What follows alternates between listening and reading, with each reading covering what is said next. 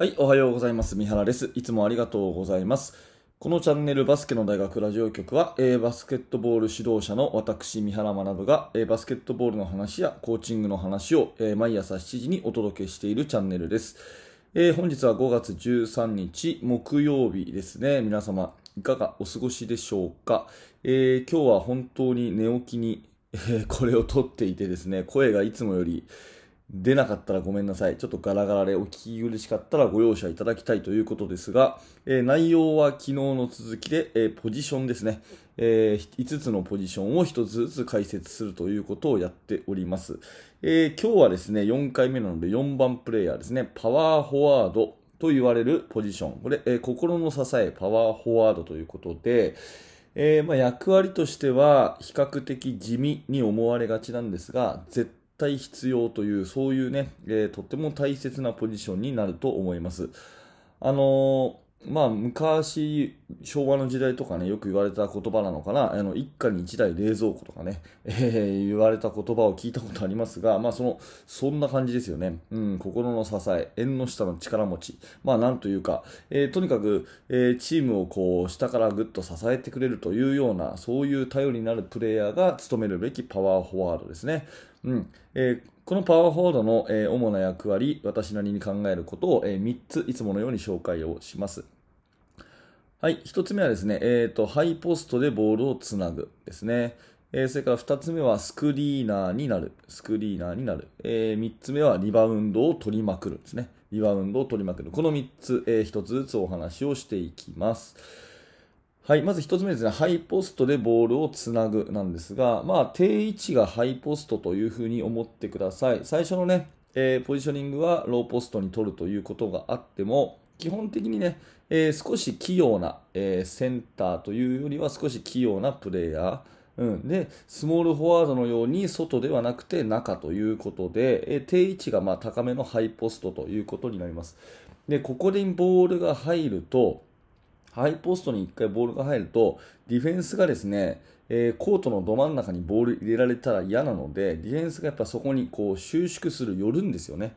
寄るっていうことは、周りのプレイヤーが楽になるんで、えーまあ、ここに1回ボールを入れることでですね、プレスディフェンスされなくなるんですね。うんまあ、逆に言うと、プレスディフェンスをされたら、ちゃんとパワーフォワードがこのハイポストにつなぎに上がってあげて、ボールをつないであげるということができないと、これは、えーボール運びがすごく四苦八苦するということになります。だからここめちゃくちゃ重要なんですね。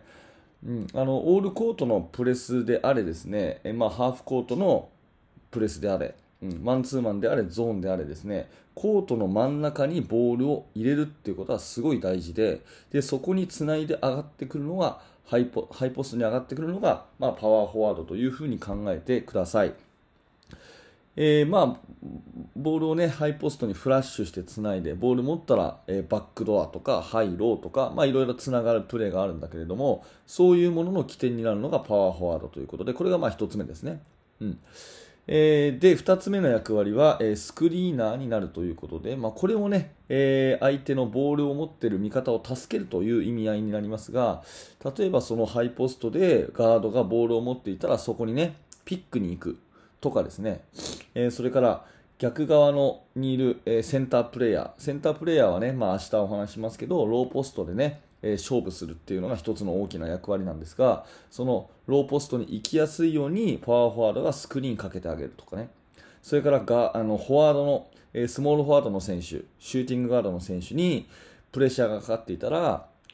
バックスクリーンをかけてあげるとか、まあ、いろいろいろいろ、えー下側からスクリーンをかけてあげる。下から上へのスクリーンとかね、えーいろいろかけてあげると。そして味方をフリーにしてあげるっていうのも、えーパワーフォワードの役割の一つかなというふうに思います。これがまあ、えー一つ目がハイポストでつなぐ、二つ目がスクリーナーになる。いずれにしてもですね、ディフェンスのプレッシャーをこう外していく作業のために絶対欠かせないということですし、えーパワーフォワードがそういうことをしっかりやってくれるとですね、チームが落ち着く、安定する、ね、ディフェンスに煽られなくて済むということです。まあ、そういう意味で、えー心の支えというふうな、えー意味合いかなと思って今日のタイトルになっております。えーこれが2つ目の、えスクリーナーになるということですね。えーで3つ目が、えリバウンドを取りまくるということで、これ取りまくるんですね。あの昨日お話ししたスモールフォワードはもうなるべく飛び込みましょうっていう話だったんですけど、えー、パワーフォワードはいかなる時もですねリバウンドに行くということですね、えー、想像していただくとこのハイポスト近辺にいた場合ですね、えーリングの真正面にこう飛び込みやすいポジションでもあるんですね。うん、もう一回言いますね。ハイポスト近辺でプレーするわけですから、ハイポストからリバウンド行くってことは、リングの真正面に行くっていうことになるわけですね。だからリングの真正面っていうのはまあ一番こうね、えー、リバウンドを取りやすいポジションでもあるので、まあ、そこのところを担当するということです。まあ、私、昔好きだった選手で、えー、デニス・ロットマンという選手がいてですねもう20年以上前のシカゴブルーズのプレーヤーになりますけれども、えーとね、髪の毛の色が個性的でねで彼はとにかくリバウンド王だったんですね、うん、リバウンド王だったんですね、あのー、特にシュートをたくさん打つわけでもないと、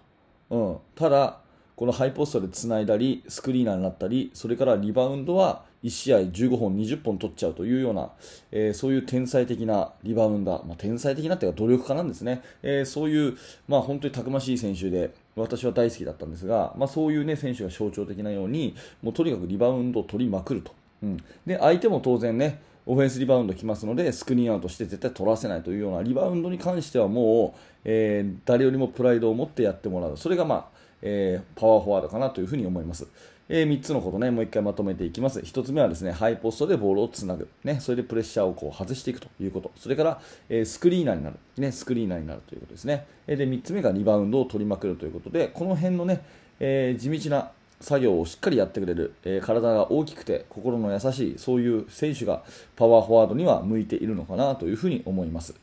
えっ、と、まあ、この話をですね昨日、おととい、そして、えー、ずっとやってきてですねちょっと思ったのはあのー、最後余談になるんですけど漫画の「スラムダンクって皆様お読みになったことありますかね？井上武彦さんの「スラムダンクであれの湘北高校のスタメン5人って完璧にこのポジションごとの役割をしっかりやってる感じしますよね。うん、あの、スラムダンク読んだことない人だったらごめんなさい。ぜひ読んでみてください。あの、本当におすすめなので、スラムダンク読んだことある人だったら、ああ、なるほどと思っていただけると思うんですが、あの5人って、もう、スタメンの5人ね、は、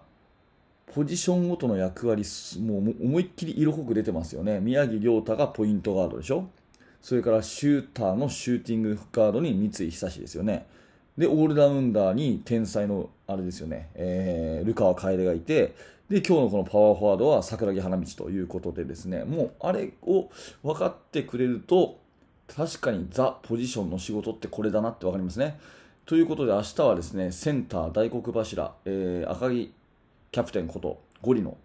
違うか、ゴリ、ゴリこと赤木キャプテンのセンターを行ってみたいと思いますので、えー、まあ、一応明日でね、ポジションの話は最終回になりますが、えー、明日も、え、こんな話をしていきたいと思いますので、またよろしくお願いいたします。はい、ありがとうございました。このチャンネルはですね、いつもこんな感じで毎朝7時にバスケットボールの話やコーチングの話をさせていただいております。何らか参考になれば嬉しいです。えー、ぜひですね、え高評価のボタン、えまた低評価のボタン、えそしてチャンネル登録をしていただいて、次の放送でお会いしましょう。